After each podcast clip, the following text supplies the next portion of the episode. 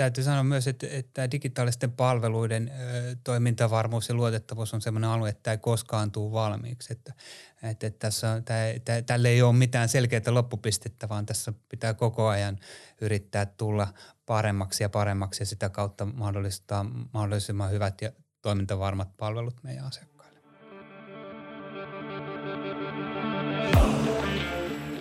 Mistä maailmalla ja teknologiaskenessä puhutaan juuri nyt? Mun nimeni on Saija Antikainen ja tämä on OP-ryhmän Tekpuhetta podcast, jossa keskustelen yhdessä huippuasiantuntijavieraiden kanssa teknologiakentän ajankohtaisimmista ilmiöistä. Tervetuloa mukaan.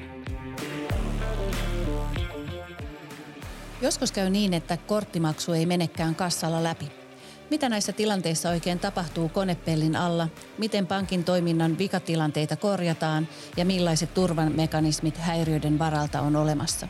Tässä jaksossa kurkistamme kulissien taakse ja keskustelemme ongelmatilanteista sisäpiiriläisten silmin.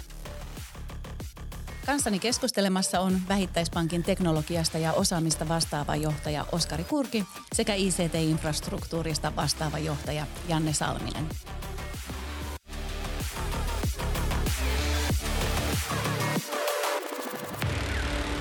Me kaikki käytämme finanssialan palveluita lähes päivittäin. Oskari, kuinka varmistetaan, että palvelut toimii turvallisesti ja hyvin? No siis palveluissa niin kuin toiminnan varmistamisessa niin ihan keskeistähän on se, että meillä pitäisi olla koko ajan niin kuin ajantasainen tilannekuva niiden palveluiden toiminnasta. Mm-hmm. Eli me erinäköisillä tavoilla monitoroidaan ja seurataan niiden palveluiden toimintaa Eli meillä on monitorointia niin kuin ihan siitä käyttäjän näkökulmasta, sitten meillä on erinäköisiä niin kuin teknisiä monitorointeja sieltä sovelluksesta ja, ja sitten ihan tämmöisiä niin kuin vielä teknisempiä ja alemman tason verkkomonitorointeja, joista me kaikista saadaan sitten syötettä siitä, että, että, että meidän palvelut on varmasti kunnossa. Sitten meillä on tämän lisäksi, niin meillä on tämmöinen palveluhallintakeskus, jossa tota, no, tämmöinen asiantuntijajoukko 24-7 niin seuraa se, näitä teknisiä mori, tai näitä eri monitorointeja, mutta sen lisäksi tämä palveluhallintakeskus on, on verkottunut meidän palveluiden käyttäjiin, eli esimerkiksi asiakaspalveluun on tietyt avainkäyttäjät on yhteydessä meidän palveluhallintakeskukseen, eli saadaan sieltä nopeasti syötettä, jos mm. näyttää siltä, että tota, noin, niin – asiakkailta tulee paljon palautetta, että joku asia ei toimi. Me ollaan verkottuneita meidän myyjäliikkeisiin, meidän myyntikanaviin. Sieltä saadaan nopeasti syötettä siitä, jos palvelut ei toimi. Ja sitten myös seurataan esimerkiksi sosiaalista mediaa ja mediaa ylipäätään, että jos siellä näyttää, että, että, tulee kommentteja käyttäjiltä, että nyt on jossain jotain häikkää, niin päästäisiin mahdollisimman nopeasti sitten niin kuin selvittämään sitä häiriöitä ja pystyttäisiin lähtemään niin kuin pienentämään sitä asiakasvaikutusta. Joo, kuulostaa aika laajalta skaalalta eri kanavia, mitä kautta sitä palautetta voidaan saada, että mahdollista häiriöä tai poikkeavaa toimintaa olisi sitten palveluiden osalta. Mainitsit tuossa tuon meidän palveluhallintakeskuksen eli Palhan. Miten Janne, Palha on meillä jo useamman vuoden pyörinyt, niin kerrotko tarkemmin, miten Palha meillä toimii? Joo, Palha on meillä käytännössä tämän tilannekuvan ydin ja he tosiaan seuraavat eri, eri tavoin – eri tavoin, joita Oskari juuri mainitsi, meidän palveluiden tuotannon tilaa ja, ja heillä on käytännössä useita valvontavälineistöä, monitoroita, erilaisia järjestelmiä, jotka tuottaa ajantasaista tilannetietoa, kuvaa meidän palveluiden toiminnasta. Ja sikäli kuin havaitsevat poikkeuksia, niin silloin aletaan reagoimaan sitten häiriön häiriö. mukaisesti. Niin. Mm. No minkälaisia häiriöitä ylipäätään sitten finanssialalla tai ylipäätään tällaisissa digitaalisissa palveluissa voi olla?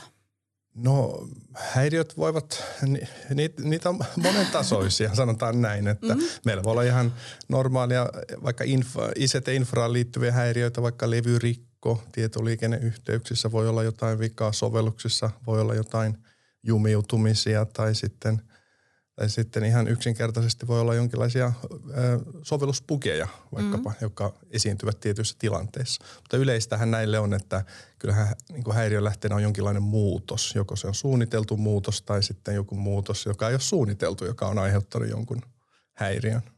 Joo. Joo, tosissaan näiden sovellushäiriöiden todennäköisyyshän me pyritään monin eri, eri keinoin keinoin minimoimaan, eli me tehdään tosi kattavat testaukset, kun me tehdään sovelluskehitystä ja systeemi- ja integraatiotesteistä eteenpäin. Ja, ja iso osa testeistä me toki pyritään jo, jo niin kuin automatisoimaankin, mutta sen lisäksi, että tota, me tehdään kattava testaus, niin usein me suunnitellaan nämä niin kuin käyttöönotot silleen, että, että joko se käyttöönotto tehdään niin kuin pienelle osalle sitä palvelua tai sitten tehdään pienelle asiakasjoukolle ja mennään sitten pilotoinnin käyttäjä kautta ja pikkuhiljaa laajennetaan sitä käyttäjämäärää, jotta voitaisiin sitäkin kautta varmistua, että, että jos jotain tapahtuu, niin mahdollinen asiakasvaikutus jää pieneksi. Joo, eli soft launchien kautta. Mutta miten Janne tuossa mainitsit just infraan liittyviä sitten käyttöönottoja tai mahdollisia häiriöitä, niin miten näissä, että koodin osalta sitten tehdään hyvää laadunvarmistusta ja ennaltaehkäistään sitä kautta, mutta miten infraan liittyvät häiriöt sitten, että minkälaisia varasuunnitelmia siellä sitten on launchien osalta tai käyttöönottojen osalta? Joo, no infra, infrassa täytyy tosiaan huomioida – hyvin, hyvin paljon varsinkin vaikutuksia. Ja lähtökohtaisestihan me pyritään aina tekemään muutokset infratasolla sellaisena, että ne ovat näkymättömiä päällä oleville järjestelmille ja sovelluksille, että silloin varsinkin kun tehdään vaikka infraan liittyviä päivityksiä tai muutoksia, niin pyritään tekemään niitä niin komponentti kerrallaan, että meillä on kuitenkin korkean käytettävyyden infra käytössä ja tällä tavoin pyritään sitten niin kuin tekemään ne muutokset niin, että ne eivät näy ollenkaan – yläpuolella oleville sovelluksille järjestelmille. Ja, ja sitä sitten, kautta käyttäjille. Nimenomaan, mm. nimenomaan. Ja tällä tavoin meillä on myös kyvykkyys niin sanotusti palauttaa muutos, jos koetaan, että se ei ole ollut onnistunut. Eli varasuunnitelma löytyy aina takataskusta sitten. Aina on oltava. Joo.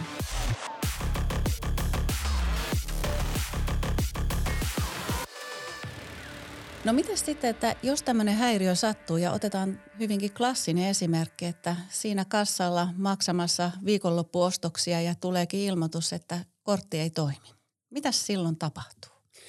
Joo, mä itse asiassa aloittaisin siitä, kun puhuttiin äsken tuosta niin palveluhallintakeskuksesta ja sen mm. roolista, niin, niin se palveluhallintakeskuksen yksi keskeinen tehtävä on myös häiriön niin eskalointi siinä vaiheessa, kun nähdään, että tota, no, niin häiriö on vakava. Eli tässäkin tilanteessa voisi olla silleen, että, että me saadaan ehkä yksittäisiä ilmi, ilmoituksia siitä, että kortit ei toimi ja pikkuhiljaa tulee sitten niin kuin enemmän ilmoituksia siitä, että kortit ei toimi. Ja sitten pikkuhiljaa niin kuin, tämä palveluhallintakeskus saa sen tilannekuvan siitä, että, että meillä onkin jostain niin kuin isommasta häiriöstä kysymys. Ja, ja sitten kun ö, me puhutaan näitä häiriöitä, niin me sisäisesti luokitellaan eri kategorioihin ja meillä sitten isoin tai merkittävin kategoria on tämmöinen major incident-kategoria, joka on meillä se kaikkein niin kuin laajin ja isoin häiriö ja kun tämmöinen häiriö tavallaan eskaloituu ja nähdään, että se vaikutus on niin iso, että se nousee tähän major incident-kategoriaan, niin siinä vaiheessa niin palveluhallintakeskus yleensä kutsuu tämmöisen selvitysryhmän tai johtokokouksen ää, tota, kasaan, jossa lähdetään sitten selvittämään, että missä, johon pyritään saamaan kaikki mahdollisimmat osapuolet mahdollisimman nopeasti ja jossa pyritään sitten aloittamaan se häiriön selvitys. Ja, ja, ja toinen tärkeä aspekti tässä niin kuin häiriöhallintakokouksessa on se, että meillä näihin sitten, jos on kyse merkittävästä häiriöstä, niin usein tulee mukaan myös viestintä. Mm. Eli silloin me pystytään samalla sit siinä kokouksessa jo katsomaan, että miten, mitä me ymmärretään, mikä on asiakasvaikutus, mihin kaikkeen tämä vaikuttaa ja voidaan aloittaa sitten mahdollisimman nopeasti sit eri kanavia kautta niin myös niin kuin viestintä asiakkaille siitä, että, että mistä on kysymys, mikä ei toimi ja koska asiakkaat voisivat ajatella, että tilanne on palautunut normaaliksi. Ja tuosta tosissaan vielä ennen kuin tämä häiriön selvitys käynnistyy, niin, niin palveluhallintakeskus tosissaan, kun näyttää siltä, että häiriö on eskaloitumassa ja sen merkitys on suurempi, niin usein käynnistetään tämmöinen niin esiselvit, tekninen esiselvitysryhmä, johon kytketään sit parhaat asiantuntijat mukaan ja, ja he rupeaa katsomaan sitten tätä häiriötä ja tämän päälle ja, ja tavallaan arvioimaan sitä, että mistä tämä voi mahdollisesti johtua, selvittämään sitä juurisyytä, mutta samalla myös niin kun pyrkii tarkentamaan sitten tavallaan häiriön vaikutusta. Oskari, kuvasit hyvin tuota meidän MIM-prosessia ja MIM, MIM-kokousta, mitä siellä tehdään ja kuinka se etenee, mutta sitten palaisin vähän näihin kriittisyysluokkiin. Eli mitkä on sellaiset asiat, mitä palveluhallintakeskus Palha sitten kriteereinä katsoo ennen kuin tätä MIM-prosessia käynnistetään tai teknisen trakin selvitystyötä? Eli meillä OPlla on useita eri, eri prioriteettiluokkia häiriöille ja näitä pyritään sitten luokittelemaan sen mukaan, että miten laajasti häiriö koetaan, keitä se koskee, miten, miten, miten miten suuri vaikuttavuus sillä häiriöllä on ja koskeeko se tietosuojaa tai tietoturvaa ja näiden, näiden perusteella sitten luokitellaan häiriö ja sen mukaiset toimet sitten prosessin käynnistyksessä. Ja, tota, ja tuohon ehkä vielä lisäisin sen, että, että myös meille niin, a, alemman prioriteetin häiriö voi eskaloitua korkeampaan luokkaan. Jos sen selvitys kestää poikkeuksellisen kauan, niin silloin se usein myös eskaloidaan korkeammalle tasolle. Mm, eli häiriön pitkittyessä mm, sitten nostetaan prioriteettia korkeammaksi. Tuossa useamman kerran olette maininnut tämän monitoroinnin, niin avatteko vähän tarkemmin, että minkälaisesta monitoroinnista on kyse? Eli palveluhallintakeskus seuraa monitoroita ja ne ovat? No meillä valvontaa ja monitorointia tuttavallisemmin tehdään erilaisilla työkaluilla ja eri tasoilla. Tuossa juuri aiemmin – mainittiinkin ICT-infra, meillä on sillä tasolla erilaista työkaluja, välineistöä, joka tuottaa ajantasaista ymmärrettävää tilannekuvaa palhalle, jonka perusteella he voivat tehdä sitten, sitten päätöksiä. Sitten meillä on sovellustasolla luonnollisesti sovellus- ja järjestelmiin liittyvää tilannekuvaa, tuotetaan sitäkin erilaisilla työ, työkaluilla ja teknologioilla. Ja sitten viimeisenä ehkä tärkeimpänä, niin loppuasiakkaan kokemaan seurataan myös. Ja se on myös erittäin tärkeä syöte tähän valvontakuvaan. Ja sitten semmoisia keskeisiä asioita, joita me näillä eri tasoilla seurataan, niin on, on toi niin, muistin käyttö esimerkiksi, että kuinka paljon sovellus käyttää tai, tai, tai joku muu käyttää muistia, minkälaisia viiveitä sieltä tulee ja, ja, ja toisaalta, että vastaako se palvelu ylipäätään. Mm. Kuinka paljon sitten on tällaisia ennaltaehkäiseviä toimenpiteitä, että ennen kuin häiriö alkaa niin kuin kanavissa näkyä tai tulee asiakasyhteydenottoja, niin kuinka aktiivista toimintaa on sitten tällaisen ennaltaehkäisevän toiminnan kannalta? Joo, toi on tosi hyvä pointti ja, ja, ja nimenomaan tällä niin kuin sovellusten ja tällä monitoroinnilla pyritään siihen, että, että me saataisiin mahdollisimman aikaisessa vaiheessa kiinni nämä poikkeamat ja pystyttäisiin tekemään niitä ennaltaehkäiseviä toimia. Ja, ja, ja tota, eh, ennaltaehkäisevänä toiminnan voi olla esimerkiksi se, että, että, että jos meillä tietty joukko palvelimia tuottaa tota, noin, jotain palvelua, niin niistä tämä vikaantunut palveli vaikka rajataan pois siitä, jotta se palvelu toimisi kunnolla tai, tai tehdään jotain muita vierajaustoimia tai sitten me voidaan esimerkiksi, jos meillä on muistivuoto tai joku muu, niin me pystytään niin sovellus käynnistämään uudestaan tai osa sovelluksesta käynnistämään uudestaan niin, että, että, tota, että se sovelluksen toiminta elpyy normaaliksi ja, ja tota, asiakasvaikutus jäisi jälleen mahdollisimman pieneksi. Mm.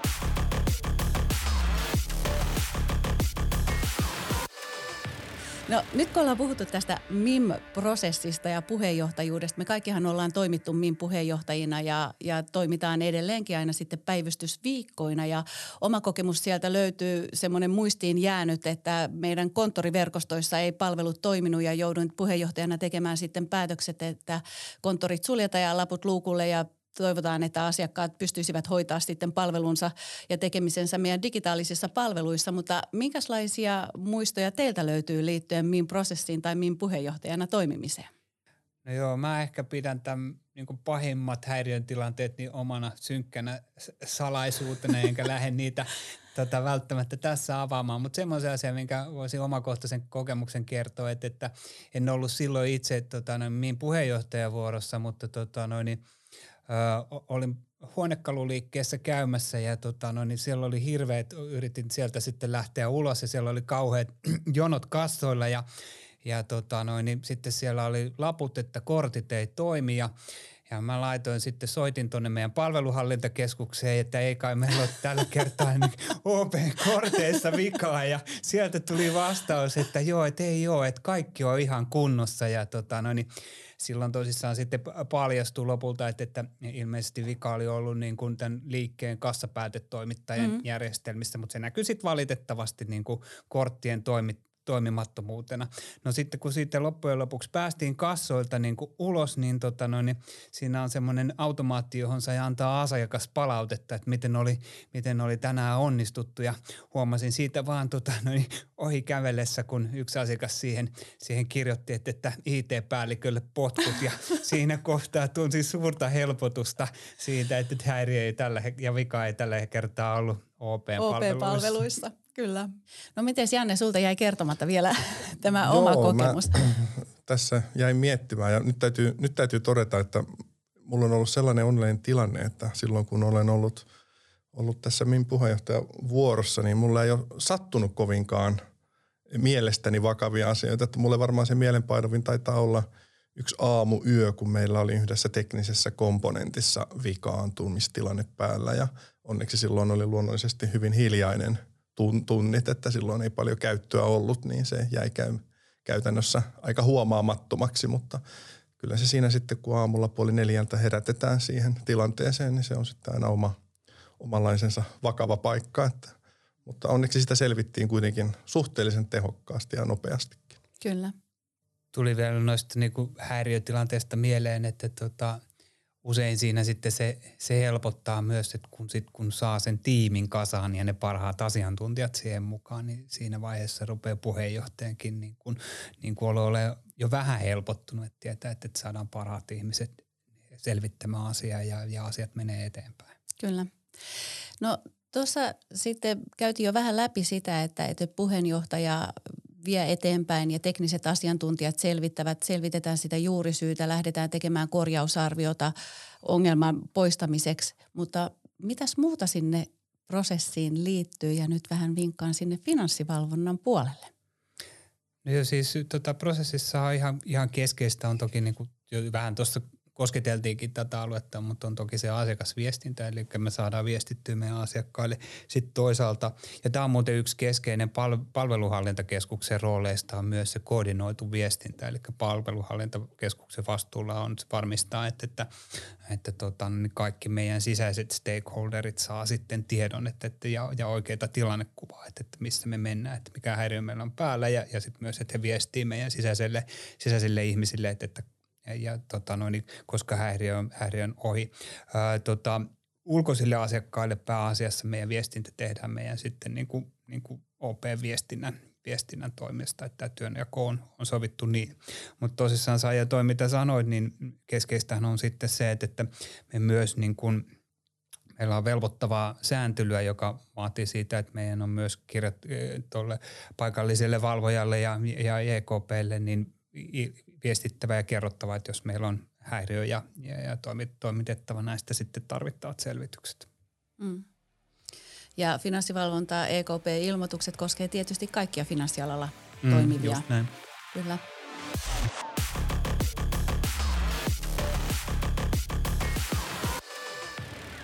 No tuosta Janne mainitsit tuon walkthroughin, että siinä vaiheessa kun meillä on häiriö ollut, niin jälkikäteen sitten käydään läpi ja analysoidaan tarkemmin, miten, miten on toimittu ja miten voitaisiin ennaltaehkäistä ja vielä paremmin ja tehokkaammin toimia, jos ja kun mahdollisesti vastaavanlaista häiriö olisi tulossa. Mutta miten sitten me ennakkoon harjoitellaan näitä tämmöisiä mahdollisia ongelmia tai haasteita varten? No meillä on ollut tapana myös tehdä niin sanottuja kuivaharjoitteluja, että tietynlaisten – sellaisten häiriöiden osalta, jotka on ehkä ollut, ollut niin usein, usein tai hyvinkin riskialttiita, että sen perusteella sitten valitaan niitä sellaisia häiriötilanteita, joita sitten harjoitellaan kaikkien sidosryhmien kanssa. Että näillä pyritään sitten olemaan aina valmiina ja valppaana sitten toimimaan. Niin, että jos ajatellaan tätä sitten harjoittelua näihin häiriötilanteisiin, niin meillä on siellä semmoisia perus tilanteita ja, ja tavallaan niin kuin ne skenaariot lähtee siitä, että, että, että me pyritään meidän tärkeimpien palveluiden toiminta turvaamaan tilanteessa kuin tilanteessa. Niin ja voisin vielä lisätä sen, että, että tavallaan tietynlaista valmiutta ja harjoittelua myös se, että, että yleensä näihin häiriöihin jonkinlainen muutos tosiaan on taustalla. Ja sitten kun tehdään näitä ennakoituja suunniteltuja muutoksia, niin, niin näitä luonnollisesti pyritään valmistelemaan ja myös sitten tekemään se suunnittelu sen mahdollisen palauttamisen kannalta. Että tavallaan se rollback-tilanne sitten ei ole mitenkään tuntematon, vaan se on niin kuin tavallaan käyty lävitte ennalta ja ymmärretään, mitä pitää tehdä, jos sattuisi, että muutos ei menekään odotetulla tavalla eteenpäin. Mm, eli tarkat suunnitelmat ja askelmerkit löytyy siihen, että palataan siihen alkuperäiseen tilanteeseen ja asiakasvaikutus jää olemattomaksi siinä vaiheessa. Mulla tuli muuten ajan mieleen semmoinen asia, mistä me ei olla nyt vielä hirveästi puhuttu, kun puhuttiin tuosta tavallaan niin kuin monitoroinnista ja häiriöiden ennako- ennaltaehkäisystä, niin, niin tavallaan AI ja tekoälyhän on tullut ja automati on, on tullut siihen niin kuin ihan keskeiseen rooliin. Eli me pyritään niin kuin automaatio- ja tekoälyratkaisuja hyödyntämään siinä, että, että me käytetään esimerkiksi niin kuin ennustavaa analytiikkaa siinä, että, että – että tavallaan tietty niin kuin vasteaikaprofiili tai tietty joku, joku tota noin, niin tietoprofiili siellä saattaa indikoida sen, että, että meillä on, on tota noin, niin esimerkiksi tunnin päästä häiriö käsissämme, niin tämmöisiin niin kuin, tavallaan uudella tekniikalla pyritään niin kuin, niin kuin kasvavassa määrin pyritään niin kuin proaktiivisesti pääsemään kiinni näihin tilanteisiin ennen kuin ne eskaloituu edes häiriöisesti. Mm palhan niin työkalujen tueksi tullut lisää näitä. Niin, että, että palhaa niin kuin tekoäly ja automaatio auttaa, auttaa palhaa ja, ja auttaa meitä sitten pitämään nämä meidän palvelut mahdollisimman mm. stabiileina. Joo. Ja varsinkin just siihen somekanavien seurantaanhan meillä on automaatio tai analytiikkaa siellä, eli missä Pohjola, Pohjolaa tai OPtä mainitaan ja jos siellä on tiettyjä avaintermejä, niin siinä vaiheessa alkaa indikaattorit sitten nousee pystyyn ja palhassa saadaan siitä sitten viestiä. Joo, se on yksi ja, ja tosissaan niin kuin sanoin, niin sitten on myös tämmöisiä, jotka seuraa niin kuin, ö, teknistä tietoa ja, ja, ja to, to, teknisiä vasteaikoja ja näin poispäin ja, ja niiden pohjalta tehdään sitten automatisoituja toimenpiteitä jo, jo niin, että asiat ei eskaloitus, kuten mm. sanoin, niin, niin pahaksi, että meillä Kyllä. tulee edes häiriötä. Tuota voisin nimenomaan painottaa, että ICT-infrastruktuurin parissa ollaan tehty nyt viimeiset, viimeiset vuodet aika paljon töitä sen eteen, että, että varsinkin siellä koetut häiriöt olisi sellaisia, joita ei, jotka eivät eskaloidu minkäänlaiseksi häiriöksi siinä päällä olevien järjestelmien sovellusten suhteen, niin olemme automaatiota käyttäneet tosi paljon sellaisiin yksinkertaisimpien niin sanotun rautavikojen korjaamiseen tai sillä tasolla tapahtuvien häiriöiden oikaisuun. Ja siinä me ollaan saatu aika, aika merkittäviäkin tuloksia siinä suhteesta, paljonko niitä häiriöitä ratkaistaan itse asiassa automaation keinoin versus... Ennakkoon. Ma, niin, ennakkoon, mm. kyllä. Yksi keskeinen asia, mikä, mikä myös niin kuin haastaa ja asettaa lisää äh, haastetta tähän niin kuin digitaalisten palveluiden toiminnan turvaamiseen on se, että, että, että aika paljonhan me nykyään toimitaan erilaisissa ekosysteemeissä – ja tota, no, niin kun meillä on tämä ekosysteemi ulottuvuus tässä mukana, niin, niin, niin välttämättä niin kuin se, että palvelu ei toimi meidän asiakkaalle, niin ei välttämättä johdu niin kuin OPsta, vaan se saattaa johtua esimerkiksi jostain kumppanipalvelusta tai jostain sen ekosysteemin osasta, joka sitten vaikuttaa niin, että se kokonaiskokemus ja palvelukokemus on asiakkaalle se, että, että, että palvelu ei ole käytettävissä. Ja se kyllä niin kuin on semmoinen trendi, joka tekee tästä niin kuin jatkuvan palveluhallinnasta ja, digitaalisten palveluiden turvaamisesta niin entistä haastavampaa. Joo kompleksisuus kasvaa, ja kun kyllä, rajapintoja ja kun yrityksiä on sitten enempi yhdessä tekemässä. Kompleksisuus mm. kasvaa ja, ja äh, tota, teknologian määrä kasvaa ja muuttuu monimutkaisemmaksi.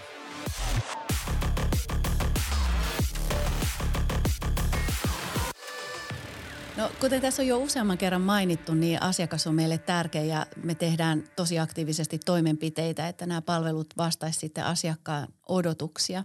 Ja Oskari mainitsitkin, että se kompleksisuus ja teknologiat vaan lisääntyy, mutta millä keinoin me vielä kehitetään tätä meidän parasta mahdollista asiakaskokemusta digitaalisten palveluiden osalta?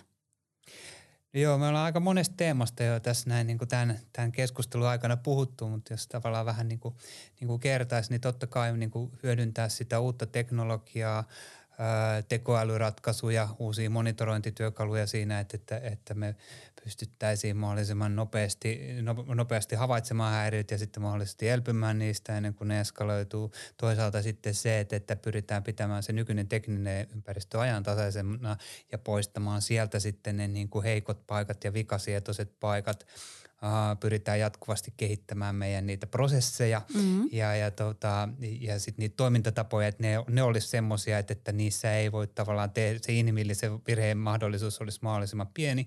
Ja sitten varmaan niin neljäntenä on sitten se, että tota, – pyritään huolehtimaan siitä, että myös meidän ihmisten osaaminen on, on hyvällä tasolla, että, että, että he pystyvät sitten mahdollisimman hyvin turvaamaan tämän palveluiden luotettavuuden ja sitten toisaalta niin kun heillä on myös mahdollisimman hyvät valmiudet ja kyvykkyydet sitten niin näissä häiriötilanteissa niin ratkoa näitä mm, häiriöitä. Mm, ja toimii, joo. No Oskari latas melko laajan listan. Jäikö vielä jotain täydennettävää Janne sulle? No joo, ICT-infrastruktuurissa toi sama, noi samat asiat pätee. Meillä ehkä niin painottuu korostuu se, että me pyritään meidän tek- teknologian, teknologia ja tekniset komponentit pitämään kypsinä ja ajan tasalla. Ja niihin liittyvät ohjeistukset ja toimintatavat ovat oikeaoppisia ja toimivat ja niissä ei ole niin sanotusti aukkoja, niin näille me pidetään huolta, että myös sen operointi on ajan tasalla ja toiminta varmaa. Ja täytyy sanoa myös, että, että digitaalisten palveluiden ö, toimintavarmuus ja luotettavuus on sellainen alue, että ei koskaan tule valmiiksi. Että, että, että tässä on, tämä, tämä, tälle ei ole mitään selkeää loppupistettä, vaan tässä pitää koko ajan yrittää tulla paremmaksi ja paremmaksi ja sitä kautta mahdollistaa mahdollisimman hyvät ja toimintavarmat palvelut meidän asiakkaille. Kyllä. No vielä loppuun haluaisin kysyä teiltä molemmilta, että kuinka tyytyväisiä olette itse OPn digitaalisiin palveluihin? Täytyy ihan käsisydämenä todeta, että olen, olen kyllä hyvin tyytyväinen, että on saanut asiani hoidettua meidän digitaalisissa palveluissa. Joo, mä oon kanssa tosi tyytyväinen meidän, meidän palveluihin, että mä oon tosi ahkera OP Mobiilin ja meidän verkkopalveluiden käyttäjä ja, ja mun mielestä ne on todella hyvin niin kuin käyttäjälähtöisesti suunniteltuja ja helppokäyttöisiä ja, ja, ja toimii myös tosi luotettavasti. Voimme siis lämmöllä suositella OPn digitaalisia turvallisia sellaisia palveluita kaikille kuuntelijoille. Kiitos Janne ja Oskari, että pääsitte vähän kertomaan meille tarkemmin siitä, että mitä sinne häiriöiden taustalla tapahtuu ja kuinka prosessit siellä toimii ja ennen kaikkea kuinka me ennaltaehkäistään näitä häiriöitä hyvinkin aktiivisesti. Yes, kiitos. Kiitoksia.